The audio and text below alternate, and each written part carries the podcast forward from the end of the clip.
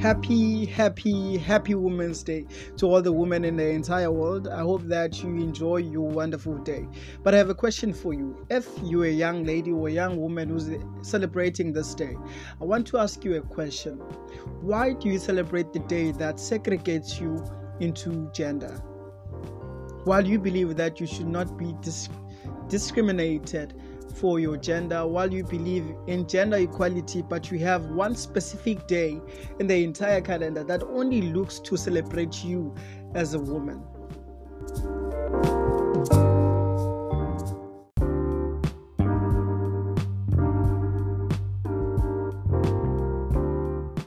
Do let us know on our Instagram and also on Facebook what you think about the celebration of Women's Day, something that we should uphold or something that we should um, abolish.